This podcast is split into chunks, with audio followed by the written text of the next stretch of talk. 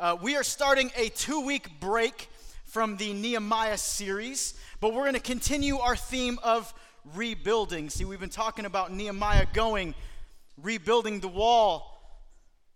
Today we're going to continue to talk about rebuilding, but I think it's going to be a little more personal for us. So if you have your scriptures, let's open up to Matthew chapter 22.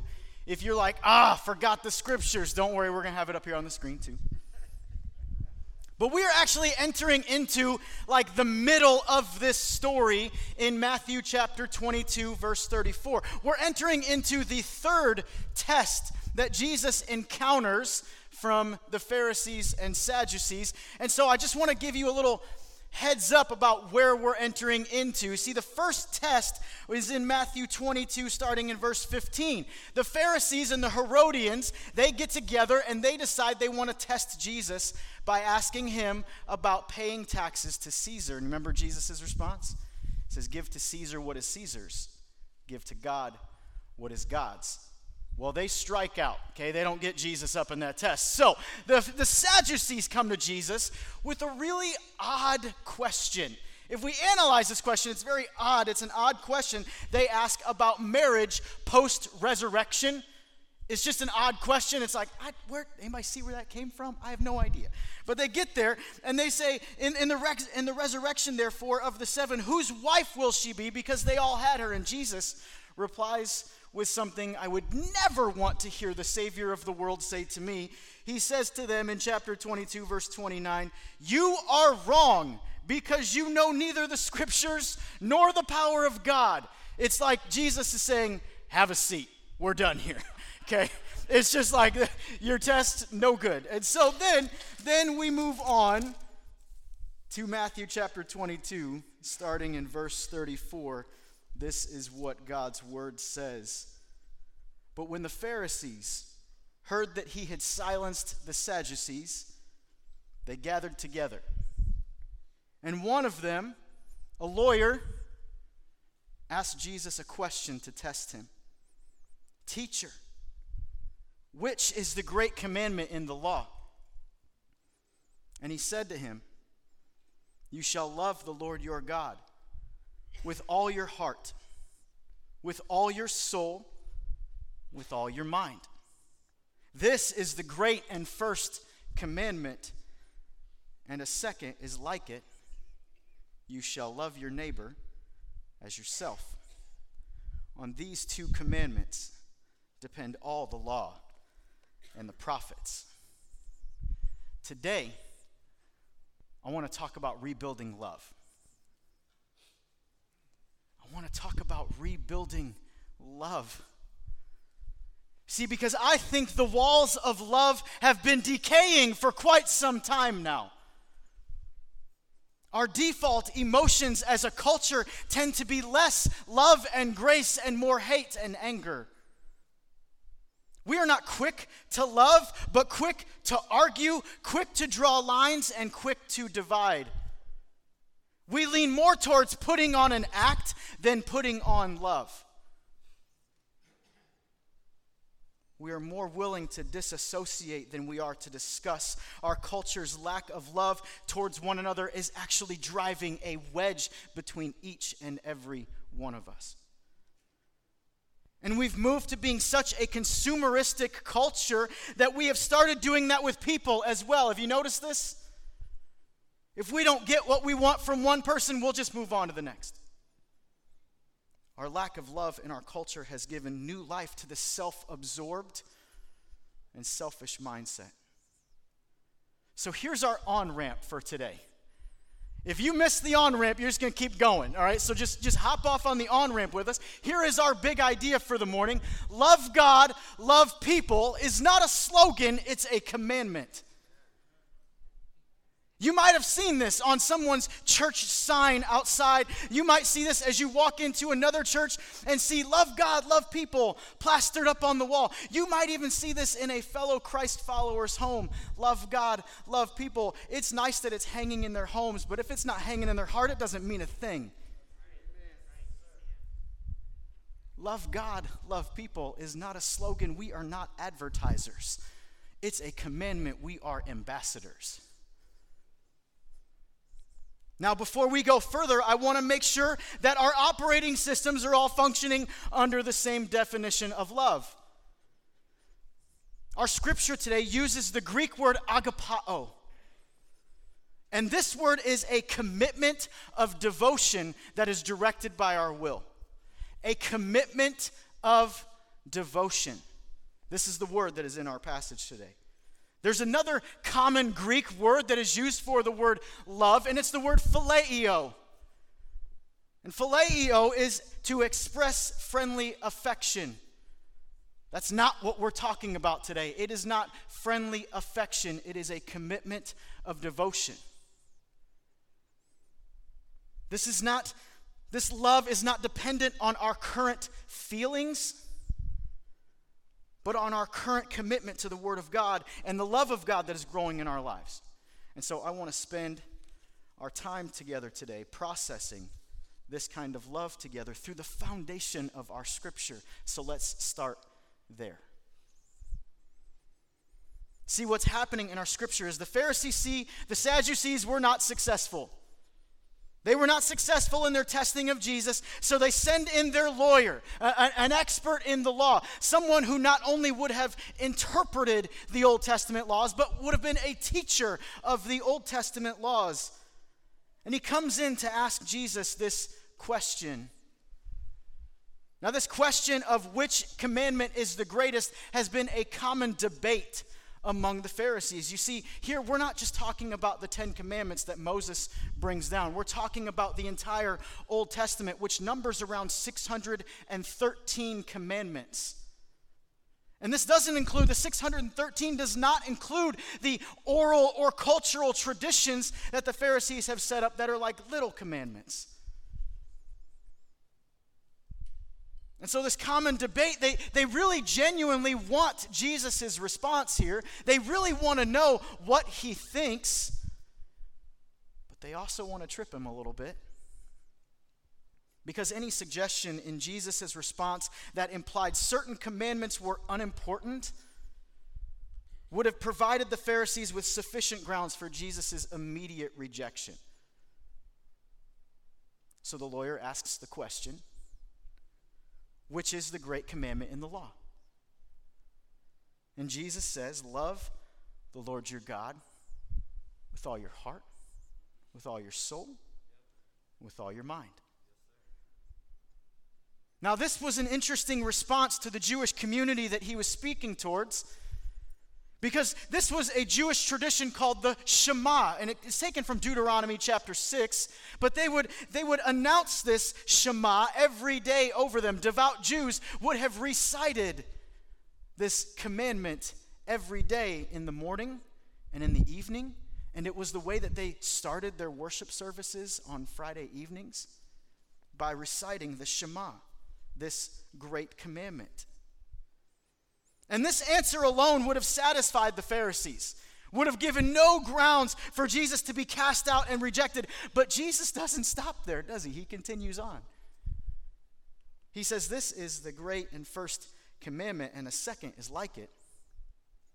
You shall love your neighbor as yourself, which is from Leviticus chapter 19, verse 18. On these two commandments depend all the law and the prophets. Here's what's happening the Pharisees are after an answer, Jesus is after their hearts. He's not trying to get out of their question, he's trying to get into their hearts. Jesus sees that the walls of love are broken down. They know the law, the Pharisees, they know the law, but are they living it? They see the people that are hurt and need cared for and loved on, but are they actually doing that? Jesus sees the brokenness and he sees the need to rebuild brick by brick, heart by heart. So here's, here's my uh, friendly disclaimer for today's message uh, because this seemed to, to wreck me this week, um, the last couple weeks, really. Um, so here it is Rebuilding love will reveal brokenness in each one of us. Rebuilding love will challenge our character, and if we allow it, it'll grow our hearts. Our scripture today talks about rebuilding love in two ways. The first is this Jesus is calling on the Pharisees to move from daily reciting to daily living. Verse 37, we've talked about this, we've said this a few times, but I think it's important for us to know what this says. You shall love the Lord your God with all your heart, with all your soul, and with all your mind. Jesus takes this familiar statement and returns it to its rightful place, not just as something that we recite every day, but a commandment that we live every day. The Pharisees know this verse like the back of their hand from their every morning and evening routine, but what has not been routine is their daily living of this verse. And if we break this commandment down, there's, there's four key words that are specific to this verse alone the first one is love, which we've already talked about, right? Remember what it is? It's a commitment of devotion as a duty of our discipleship. Our followership of Jesus and identity of God is wrapped in how we lovingly commit and devote ourselves to one another. The other three words are not going to be a shocker to you heart, soul, and mind. Love God with all your heart. This word heart means feelings, affections, emotions. The command of loving God with all our heart means that we love God with every feeling, with every affection, and with every emotion that we express. Love God with all your soul. This word soul means life. It means the inner life that we have inside of us. The command of loving God with all our soul means that we love God with everything that is unseen as well as seen. It means that loving God internally is just as important as how we love God externally. It means we can't fake our way through it and impress God. Love God with all your mind. This word for mind means thinking, means thoughts, understanding. And I love this. I had never heard this before. But the original Greek meaning of this word can mean choice making.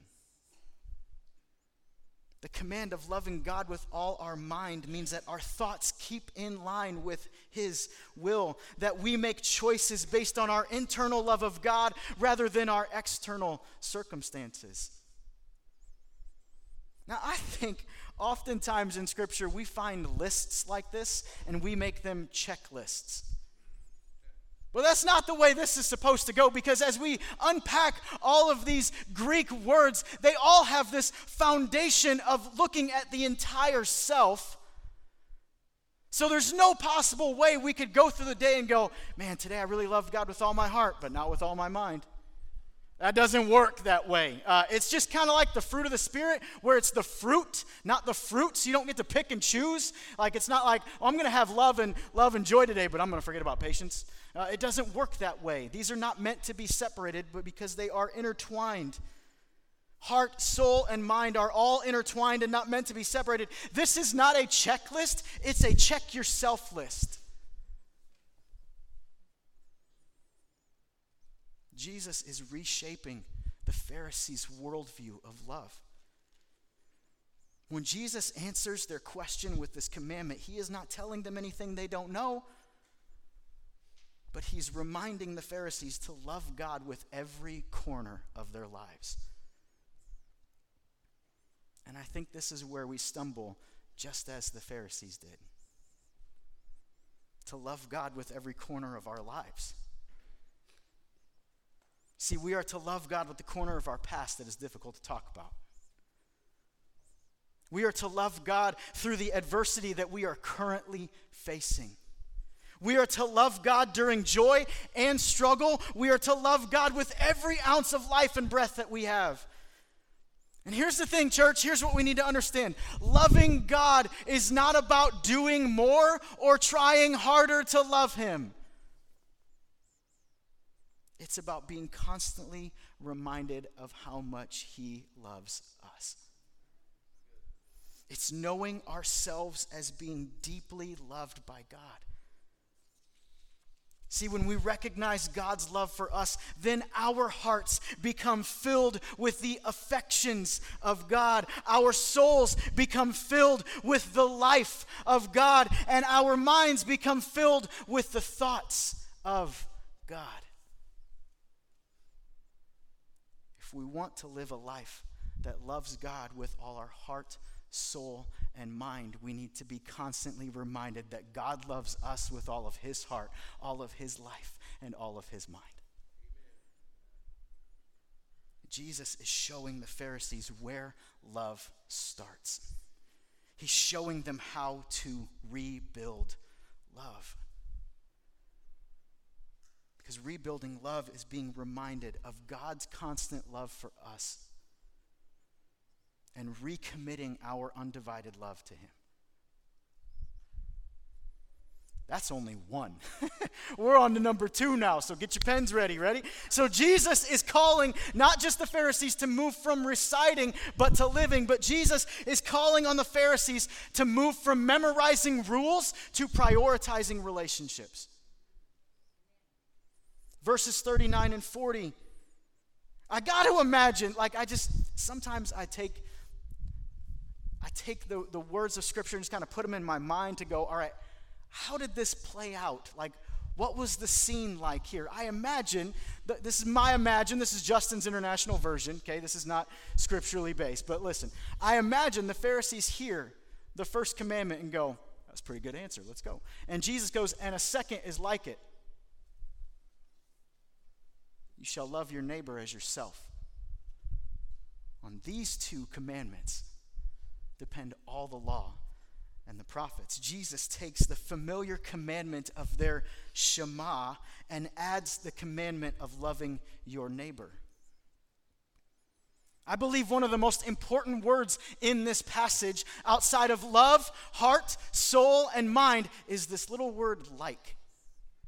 Did you notice that in verse 39? And a second is like it. Now, this word means exactly what we think it means. There's no hidden Greek meaning that's like, whoa. This word means exactly what we think it means. It means similar, compared to, together, resembles. And Jesus uses this word all throughout the Gospels, especially as he is preaching through parables and when he references the kingdom of heaven. The kingdom of heaven is like a grain of a mustard seed, the kingdom of heaven is like treasure hidden in a field.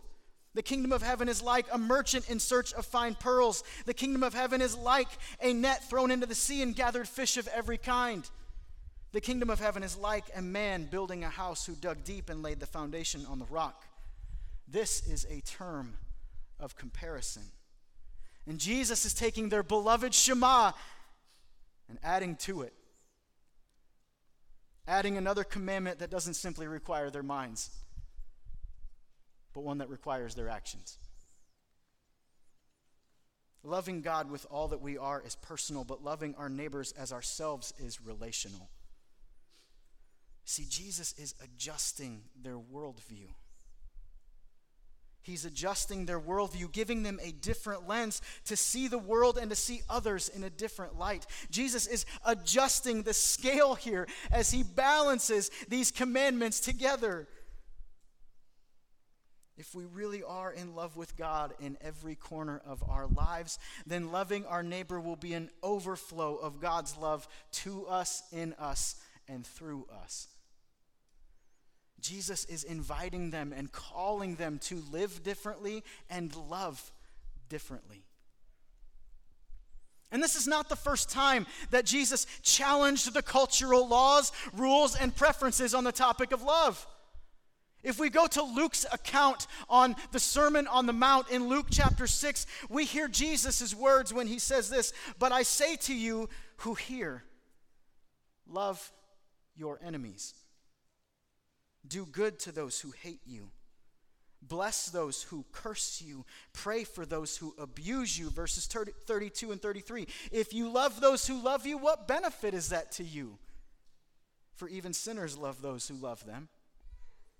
And if you do good to those who do good to you, what benefit is that to you? For even sinners do the same. Here's the thing loving your neighbor is going to be difficult. Some of my neighbors, some of my physical neighbors attend here. You can ask them. Sometimes we're a little hard to love. And this word neighbor doesn't just mean the people that are in our neighborhood, but it means those that are physically around us, those in our circles around us, those that are close by. See, your neighbor is the person sitting next to you and the person your cart passes at Walmart. Loving your neighbor is difficult. It's going to be. Have you ever tried to express love to someone and it's just not received well?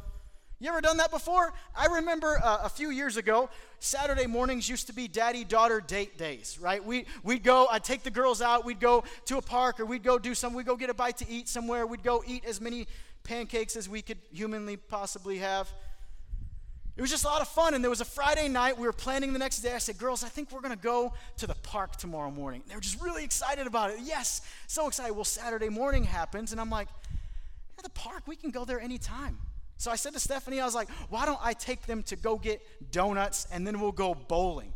Right? And I'm like, This is genius. Like, what a great idea. I'm taking the park and amplifying it by like a thousand. This is going to be the greatest. And so I come down because I enjoyed the dramatic a little bit. What are you laughing at that for? That's not even a punchline. Come on. you guys, I love you guys. Love a church that knows me so well. So I come down, I gather the girls together. I'm sitting on the stair, and I say, Girls, bad news. We're not going to go to the park today. And like, tears start to happen down their face and i'm going i gotta fix this really quickly here. So they start to cry a little bit and i'm like i'm like but we're gonna go get donuts and bowling. They are crying so hard they did not hear donuts and bowling at this point. And so now they are bawling and i'm going all i was trying to do was to take you to go get donuts and go bowling. Like i'm trying to show love. Stop crying! Like it's just like come on. Have you ever done that? You ever tried to express love to someone? It's just not received the way you thought it would be Here's the thing loving your neighbor is going to be difficult. Why? because they think differently than you do. Loving your neighbor is going to be difficult because they have different values, they have different backgrounds. Let's get personal. They voted differently than you did. Let's get even more personal. They got the vaccine, but you didn't. Let's get even more personal. They wear a mask at Walmart, but you don't, right? Loving our neighbor is going to be difficult, but here's the thing. Here's the thing. Here's the thing. Choosing not to love others is choosing to love our preferences and opinions more than the divine image of God in someone else. Loving our neighbor should not depend on circumstances, preferences, or opinions, but loving our neighbor will always depend on how close our hearts and our souls and our minds are to God. Because love is not the absence of hate. Love is not the absence of hate, but it is the presence of God in our actions, in our words, in our hearts, and in our minds. God's presence in our lives gives us the ability to offer love. God's presence in our lives gives us the ability to offer grace. God's love gives us the ability to offer truth and compassion and kindness, to offer peace, to offer comfort, all in the name of Jesus. Without God's presence, without God's presence in our lives, our grace is shallow, our truth is lacking, our kindness runs out, our peace crumbles, and our love becomes overshadowed by our opinions. We cannot give away what we don't have. So here's the thing if we are not engaging with God's love for us every day, then how could we possibly be God's love to the world around us? Jesus is not simply asking the Pharisees to change their memorization habits or include this new commandment in their everyday ritual. He's not asking them to do that, but Jesus is telling the Pharisees that loving their neighbor, Prioritizing the relationships around them is just as foundational as loving God and will flow out of their love for God. Rebuilding love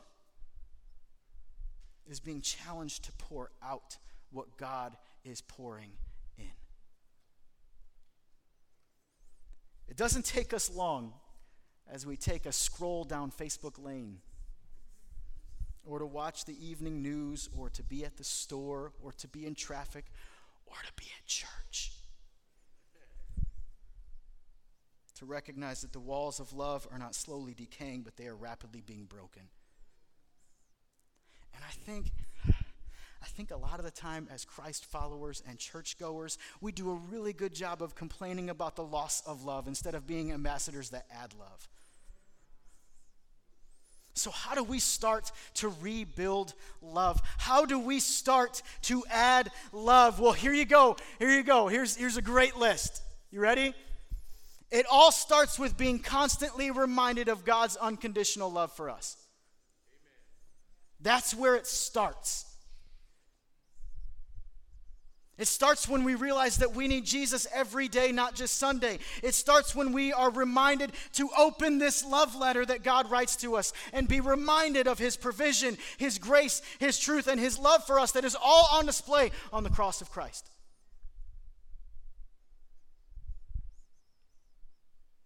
We need to take the lead from God. We need to look to His example of love if we are going to be ambassadors that add love. Then, number two, then we need to be quick to pray. And we first need to pray for the changing and growth of our own lives. We need to pray that God would work in us, transform us, challenge us, and grow us all through His Word so that our hearts and our souls and our minds reflect His.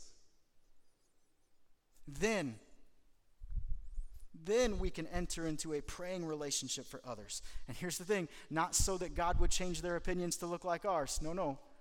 We don't want to do that. But so that God would change us all to match His character and His love. Once we enter into God's loving relationship, and then when we pray, then we can start to pick up bricks. And we can start to rebuild love brick by brick with the brick of compassion, the brick of kindness, the brick of grace and peace, the brick of patience and hospitality, the brick of empathy, also that the walls of love reflect the love of our Father. So, rebuilding love is being reminded of God's constant love for us and recommitting an undivided love to Him. Rebuilding love is being challenged to pour out what God is pouring in. Why? Because love God, love people is not a slogan, it's a commandment. It's time that we start acting and living like it's a commandment. So here's what I want to do to wrap up our, our message time this morning. Um, I'd love for us all to stand if you are able. And I've got this fun little book written by, um, written by a Scottish theologian named John Baillie. Ironically, it's called A Diary of Private Prayer that's been published, uh, so that's super fun. I read this as a part of my grad school classes, and this, this book of private prayer has given me insights as to what my prayers should look like. And so this morning, the way I want to end our message time together is as we stand, if you feel led to just reach your hands out in front of you, as if we are approaching the throne of our King, asking for our assignment. Because our assignment is to not be here every Sunday and then to leave the exact same. Our assignment is to leave as ambassadors of love. So let me pray for us through the words of John Baillie. Let's pray. Dear Father, take this day's life into thine own keeping. Control all my thoughts and feelings. Direct all my energies. Instruct my mind. Sustain my will. Take my hands and make them skillful to serve thee.